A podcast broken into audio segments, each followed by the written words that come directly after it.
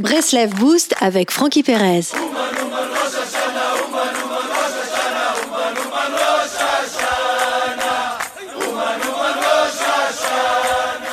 Savez-vous ce qui rend aveugle Les yeux?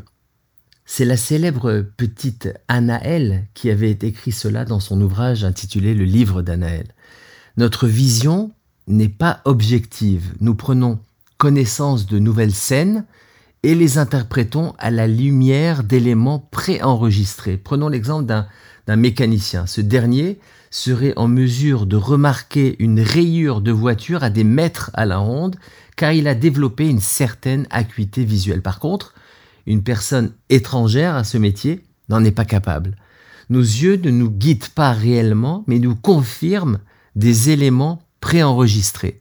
Le Rav Shmuel Shapira avait mis un, un bandeau sur ses yeux durant des années afin d'effacer sa carte mémoire visuelle afin d'obtenir une vision nouvelle et objective de la réalité.